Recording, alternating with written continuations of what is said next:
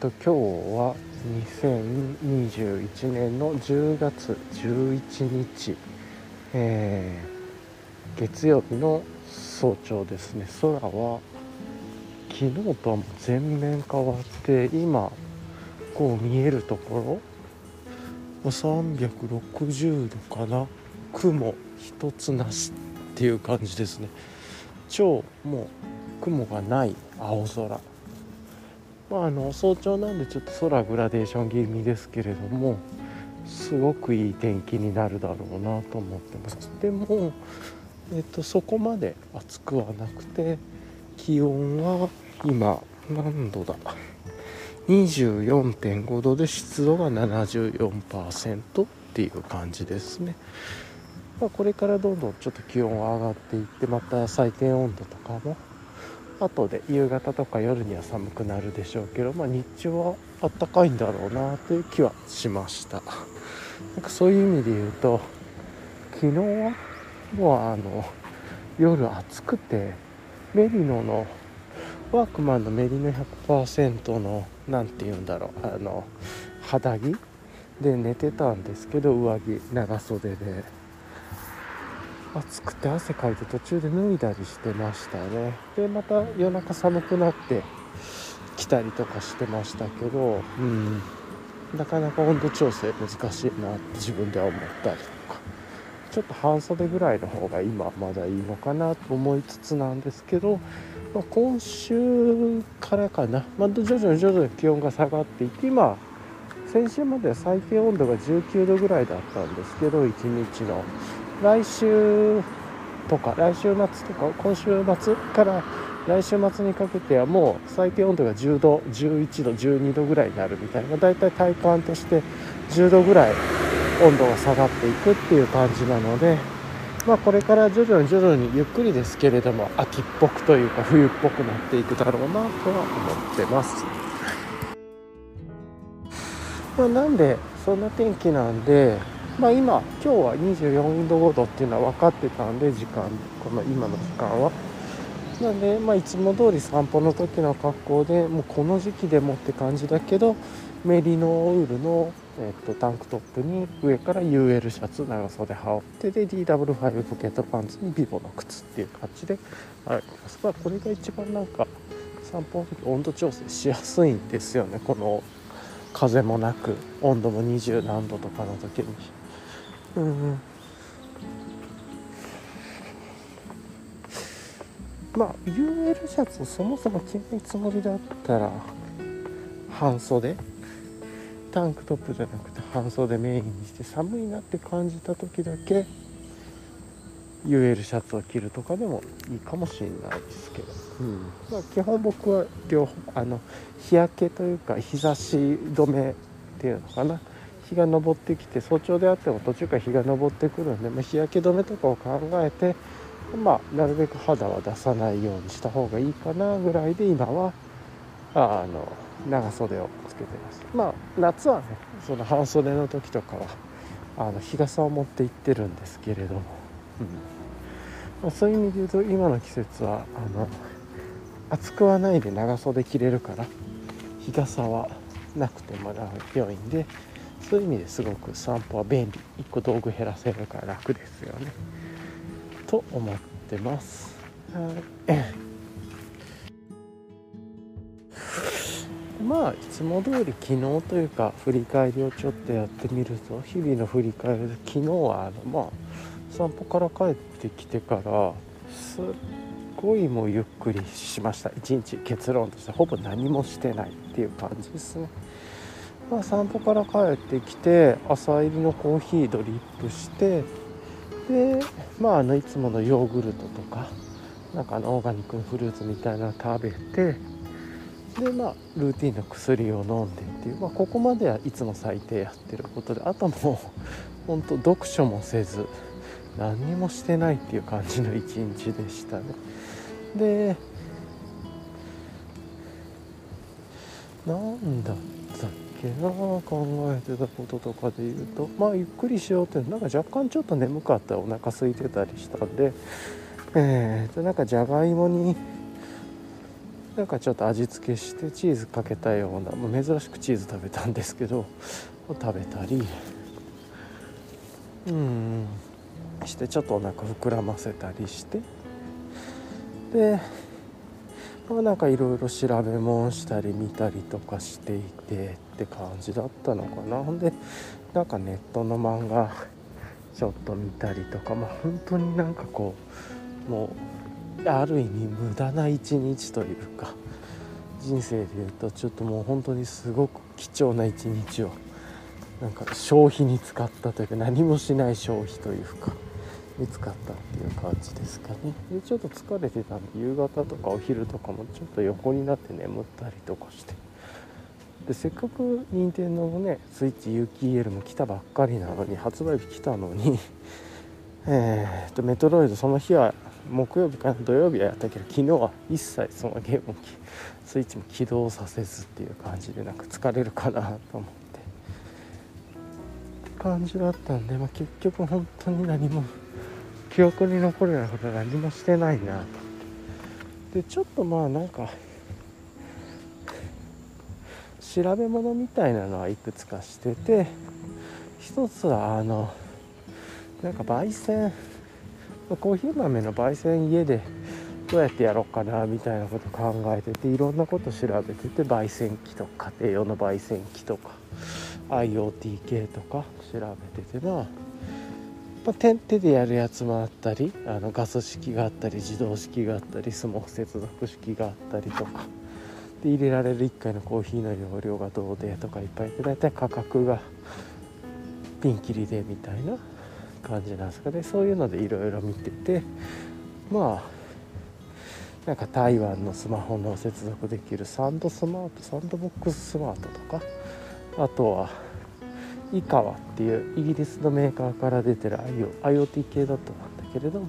IKAWA っていうところから出てるものとかですかね。それも。でそのそれはサンプルロースターだから 50g ぐらいしかいけなくて。でそれと同じほぼ同じ型でパナソニックが出しててとかで。一応そのいろいろ見てみるとその井川っていう会社と最初は立ち上げててえー、っとパナソニックとも一緒にやっていて。パナソニックは日本の基準を満たしたものをパナソニック側で流通するっていうことで共同開発みたいなやってたみたいなんだけど途中で井川がなんか 日本向けの代理店っていうのかなあのもう卸というかを立ち上げてっていうような形でちょっとややこしくなってるみたいです、まあ、ただ物はパナソニックとは違ってとかあとパナソニックも以下もそのホーム版っていうのと何なんだろう。あのプロ版みたいなのがあってプロ版の方がプロファイルしっかりできるとか。で以下はなんか最近以下はプロ100っていう 100g のサンプルロースできるようななったものが出たっぽいなとかなんかそういうことをわーっと調べたりしてました。パナソニックさんのやつは基本はなんか10万123万ぐらいのやつはコーヒーサブスク付きのモデルみたいな感じでそういうのじゃなくて自分でプロファイル入れれるやつは25万ぐらいとかなのかな。でイカワプロのやつは国内代理店見てる50万ぐらいなんかしてたけど。うん50ね。以下プロ50っていうやつかな。50g100 の方はよく分かんなかったなとか。で最初のやつは台湾の方は8万円ぐらいでクラウドファンディング幕開けかなんかでやってたりとか、まあ、そういうのがありつついろんな値段でいろんなものがあってっていうような感じですね。まだやちょっとよく分かんないなっていう感じです。うん。まあ最初はね手でやってっていうのでもいいだろうしっていうとかも思いますし、まあ、なんとなくちょっとこの世界を来年とかぐらいに焙煎どうしようかなぐらいのことをちょっと考えたいなと思ってきました。やっぱり歩いてると暑くなりますね。ちょっと言えるしいつもここの辺の時間っていうかこの場所ぐらいで体が熱くなってくるのは知ってるんで、まあ、分かってることなんですけどいつもどうです。自分の体はこれぐらいのタイミングでまあこう熱を持つというんだなというのはよく体で感じますね。でまあそんな感じでコーヒーローストのこと考えたり別になんか今さっとは答えはなくて。っていう感じ。で、まあ、イカプロ100が良さそうだなと思いつつ値段もよく分かんないし販売代理店がどうなってるのかも分かんないなと思いつつ、まあ、できれば理想はね 200g とか 400g できる方がいいなと。まあ、もできる方がいいなとは思うんだけどまあいいです。そこら辺は。っていう感じですかね。あとはうん。もう一つはハンドパン。のこと調べててあの打つ楽器ですね。手で打つあのなんて UFO みたいな形をしてる。あれがまあいろいろちょちょっとだけ網羅的に調べたわけじゃないですけど、まあ、前から自分でやってみたいなって思うあの楽器はやってみたいなって思うのでで一つなんかちょっと調べてたまたま園部ハンドパンだっけな？ハンドパンそうだね園部亮さんという日本の今大田区かな？でされハンドパンをコツコツ作ってらっしゃる方のハンドパンの音色を聞いていたりとかして結構なんか次に3年ぶりぐらいに再開されるなんか制作を再開しようかなと思ってるって書かれてた。ちょっと僕もよく分かってないですけど園部フォースゲンジェン4つ目のジェネレーションっていう意味なのかな？っていうのをなんか欲しい製作を発注しようか工場になんかドイツかどっかの鉄鉄板の会社かなんかに発注しようかなと考えてる。もし気になってる人がいたらご連絡ください。みたいなことが書いていてそれのサンプルの音が上がってたんですけど結構音綺麗でいいなと思って。でまあそこら辺が気になってちょっといろいろ見たりしつつという感じでしたね、ただまた物がこういうのも増えることになったりしたんでメンテナンスもいるしなかなかこれで本当にいいのかなとか。でもいやすげえ良さげだなみたいな、うん、ただ割とやっぱり手作りだからそれなりにねあの人生で付き合っていく必要も大事に付き合っていく必要もあると思うんでなんかさっと衝動でいいのかどうなんだろうとかも思いながら今考えているところがありました。そんな感じかな。なんかそんな感じで昨日はコーヒーローストの件とかハンドパンのこととかをなんかちょっと調べたり考えたり情報インプットですね。断片的に集めるっていうようなことをやりつつダラダラしてたっていう感じですね。で夜はまあゆっくりだったんで、えー、っとラッセルブリューイングの何だったっけなチョコレートヘーゼルナッツクリームなんとかだっけな？ちょっとあの少し間違えてるかもしれないですけど、まあ、あのスタウトを飲んでて個人的にそんなにヘーゼルナッツ感もそんななかったのでまああの自分はあんまり好みでちょっとライト目だったかなみたいな。悪全然悪いビールとは全く思わなくてこれも個人的な好みですけれどもっていうようなスタートを飲んでてまあ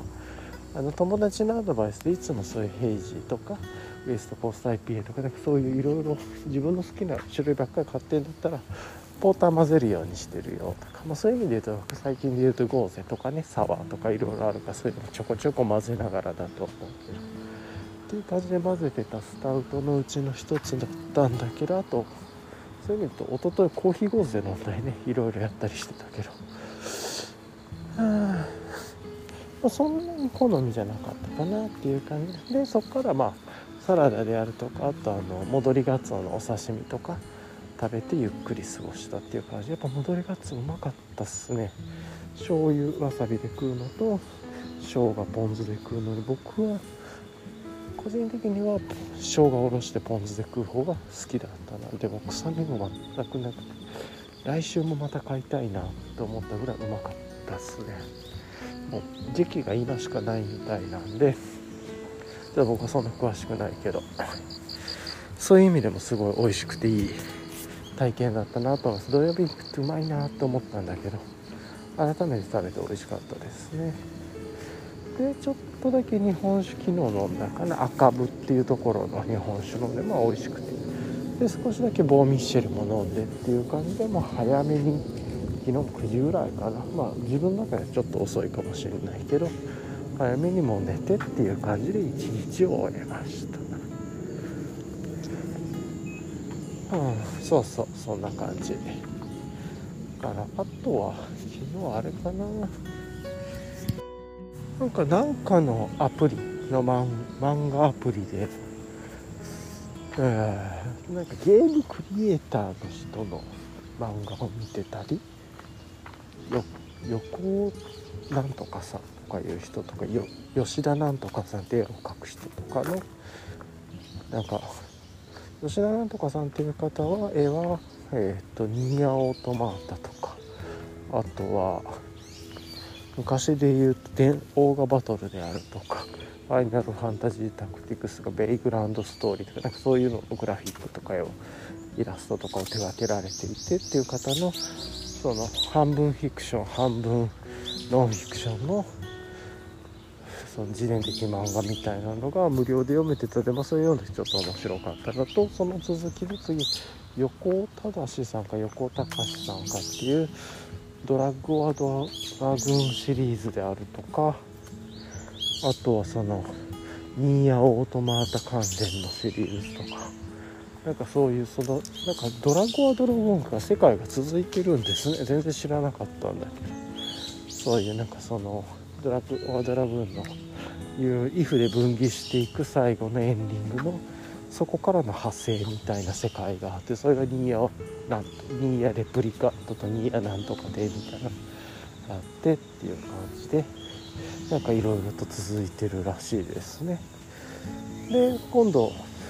スイッチとか、まあ、いろんなプラットフォームでドラゴンの島だっけ？なんか全部がカードでできてる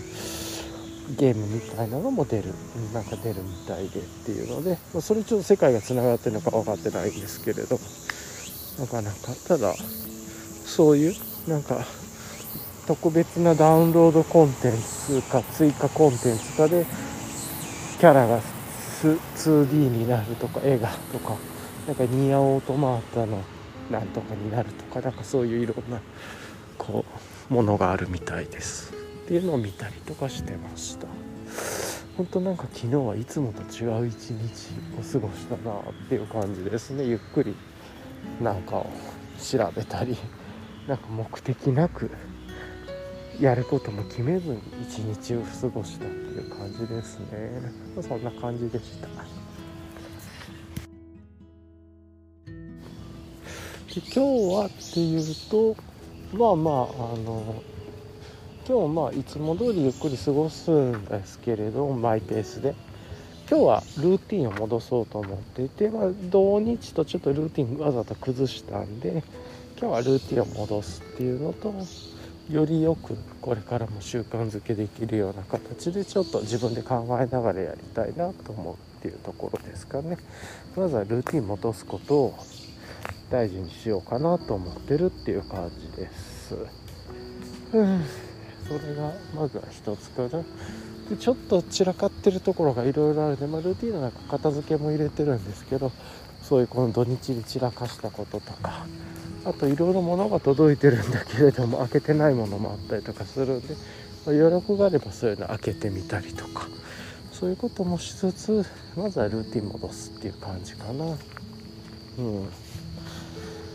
まずは今日はそれを健やかに過ごすというかっていうことを考えようかなと思ってます。あくまでもルーティンを戻す日っていう感じですね今日は、うん、そうそう。うん。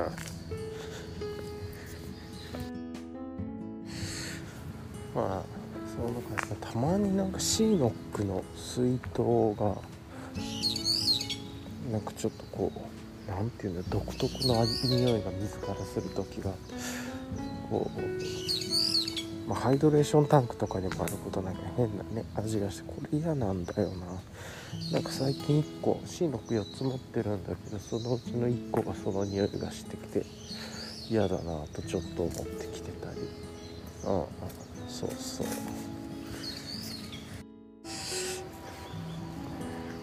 あとはまあ今日の自問自答としては簡単に言うとルーティンで崩れてきてることっていうことをちょっと考えようかなと思っていてルーティンが崩れてることによっていろいろ崩れてることがあって大きく3つかなと思ってて1つ目は資格の勉強が遅れ出しているっていうことが1つ目。で2つ目は健康関連で食べ物の栄養管理であるとかが、えー、っとうまくできなくなってきている、まあ、例えばなんだけど大豆とかなんかきのこ最近食ってないなとかそういうバランスとかをちゃんと見れてないっていうのがあるなと思ってるのが一つともう一つが、えー、と片付け、まあ、これは最近までよく言ってるけど片付けが進んでなかったり物が減ってなかったりここら辺が億劫になってるなっていうので、まあ、端的に言うとこの3つら辺がちょっといろいろ影響してるなっていう感じはしてます。プラストータルで言うとその上で睡眠時間にちょっと影響が出てたりしててまあ戻そうとはしてるんだけどそういうこともあるなと思ったりしてます、まあ、まずは資格の勉強なんかちょっと優先度下げちゃってしまったんでこれ戻した方がいいなと思ってますでただ資格の勉強の前に最近読書したいなと思ったりとかしてその辺りとかなんかもっとちゃんと資格の勉強をやる時間っていうのを作る。でこれ片付けも同じなんだけど片付けをする時間を作る。でそのためには例えば僕の中で1分だけやるっていうのが一番相性がいいのね。まずはちょっと嫌だなとか思ってたりとかしてんだったらそうそう、うん、そんな感じ、うんうん、でやるっていうことで1分だけやる。ってまあ取り掛かりだしたらやりだしたくなるんでそれをちゃんとやるっていうことかな。片付けもそうだよね。であと食事についてはちょっと見直してっていう感じでよくあの自分オーガニックの大豆とか有機大豆とかを戻してやってるんだけどそういうやらなくなってしまってるんで、まあ、家でやってないっていうなんでちゃんとやらないといけないとかもっと栄養管理するっていう。ただなんか結構今有機ケールとか有機野菜を ネットというか通販っていうのかな。で毎週買うようなタイミングで届くようにさせてるんでそういう意味ではそれはそれで一つケールは賄えるようになったっていうのはすごく体の中にとっていいですね。ずっとその野菜取るようにというか調子いいですね。あとは大豆とかかな。豆腐とか。うん。豆腐も作ってなくてこれあの場オーブンがなんか w i f i つながらなくなって放置してるっていう。また別の問題があるんでそういう意味で、うん、有機導入か豆腐作ることもやってないとかっていうのもやっぱ栄養関連の管理がね。ダメだなと。でそういうのをトータルしていろいろ崩れると睡眠も大体8時半ぐらい寝てたのがちょっとずれていくっていう感じです。だから朝起きるのも今ちょっと若干遅く自分にとっては遅くなりだしてますね。まあそれでも世間の人がしたら早いとは思いますが早い方だと思いますけどだいぶ。まあみたいな感じですかね。うん。なんかそういうところ自問自答。やっぱり一個ずつ崩れたり順番組み替えると前が良かったのかどうかは別としてそこができなくなったりペースが変わったりしてるっていうのは良くないなと思ってます。うん、もうちょっとなんかこう時間に対していろいろ考えることが大事なのかな。40分はこれをやる、まあ、45分。毎日45分はこれをもうやるっていう強制みたいな感じで45分はこれをやると。でそのきっかけではまず1分やると。か45分しながら30分でもいいしまあね1時間でもいいしっていうのがあると思うんだけどそういうことをやるという感じですかねって思ったりしました。やっぱり時間を決めるとかなのかな。なかなかちょっといろいろ考えることがありますが。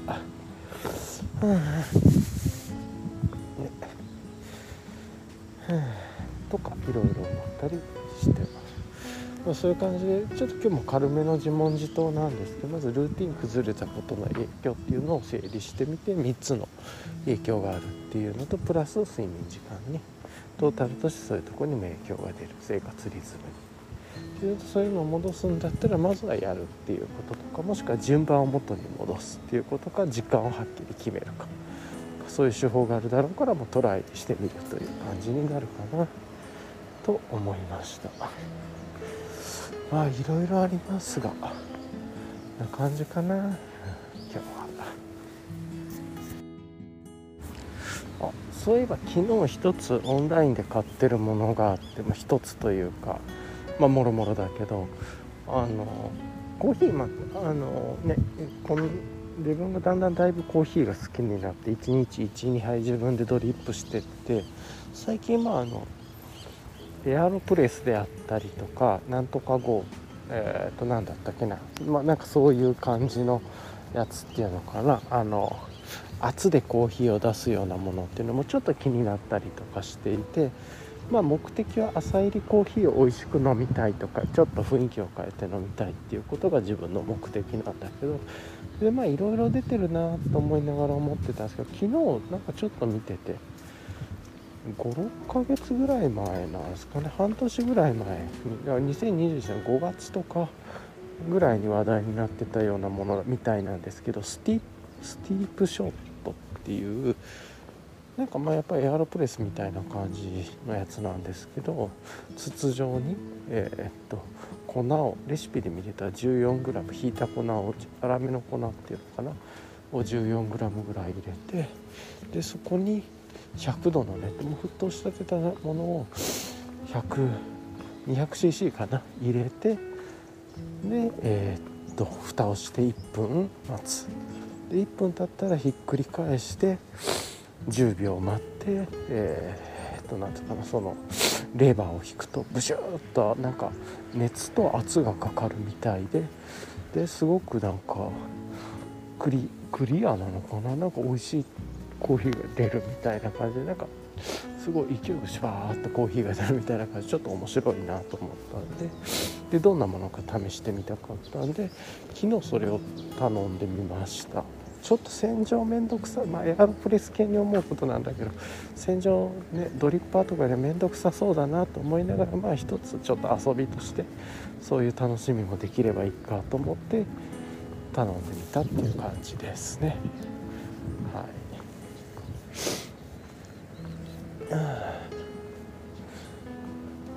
それが明日かな？今日月曜日だから明日日曜日に買って火曜日の午前に届くから。でフィルターがあのセラミックフィルターかなんか金属のフィルターがもともとついてるみたいなんですけどどうもいろんな人のなんかやってみた感想とかを見るとまず一つエアロプレスのフィルターと互換性があるみたいで紙の。そっちの方がよりあの甘みとか香りとかが引き立ってクリアになって結構なんかいろんな人がフィルターの方がおすすめだな。紙のフィルターエアロプレスのフィルターがおすすめだなとかっていうのも書かれたり話されたりしてたんで。あそうそう。なんでそうそうそうそう。なんで一応エアロプレスのフィルターも頼んでみて。まあ、ちなみにそのスティーブショットってなんかエアロプレスを監修した人が関わってるのかなとかなんかいろいろあるみたいで結構いろんなところで評価高いみたいなんで、まあ、まあ、こういう機器も沼っぽい感じはするんだけど、まあ、一つちょっと試してみようかなと思います、まあ、基本はドリップなんだけどっていうところね、うん、そういうことを考えたりしてますね、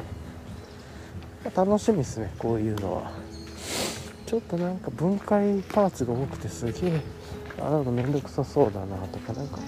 オーリングとかなくしそうだなとかっていうのは思ったんだけどまあ毎日分解するんじゃなくてとかなんか洗い方のコツとかも多分あるんだろうかなそこら辺をなんか意識しながら見ようかなと思いました。まあ楽しみですね。火曜の明日午前ぐらい届くはずなんでまあその後えー、っと楽しくまあそういう遊びというかをできればいいか、まあ、こうやって物が増えていくっていうのがあるんだ。でついでにあのカリタのウェブフィルターのストック頼んだりとかあとオーガニックのごま油が、えー、っとちょっともう少しそろそろなくなりそうだったのであの1本追加で注文したりとか焙煎してる方だけでね、うん、っていう感じで、えー、っと頼んでみてます。はい。これも、そうだ、あ、鳥だね。音がピーチク。ピーピー言ってるけど、うん。自然の音は。うるさいけど、まあ、美しいというか自然だね。うん。まあ、そんなことを思いましたっていう感じですかね。振り返りで思い出したことですね、これ。はい。まあ、今日はルーティン戻して、あとその崩れてきてることをちょっと考えながら時間強制的にするのかとか考えてみながら行動しながら限られた時間の中で。っていうことを考えてあと気持ちはゆっくり過ごすっていう感じですかね。落ち着いてなことを思ってます。あと昨日は「シールの気持ち」っていう本のことをちょっと調べたりしてましたね。去年かな。シルキモさんという方が自作で出された本みたいなんですけどそういうことをちょっと調べたりとかしてました。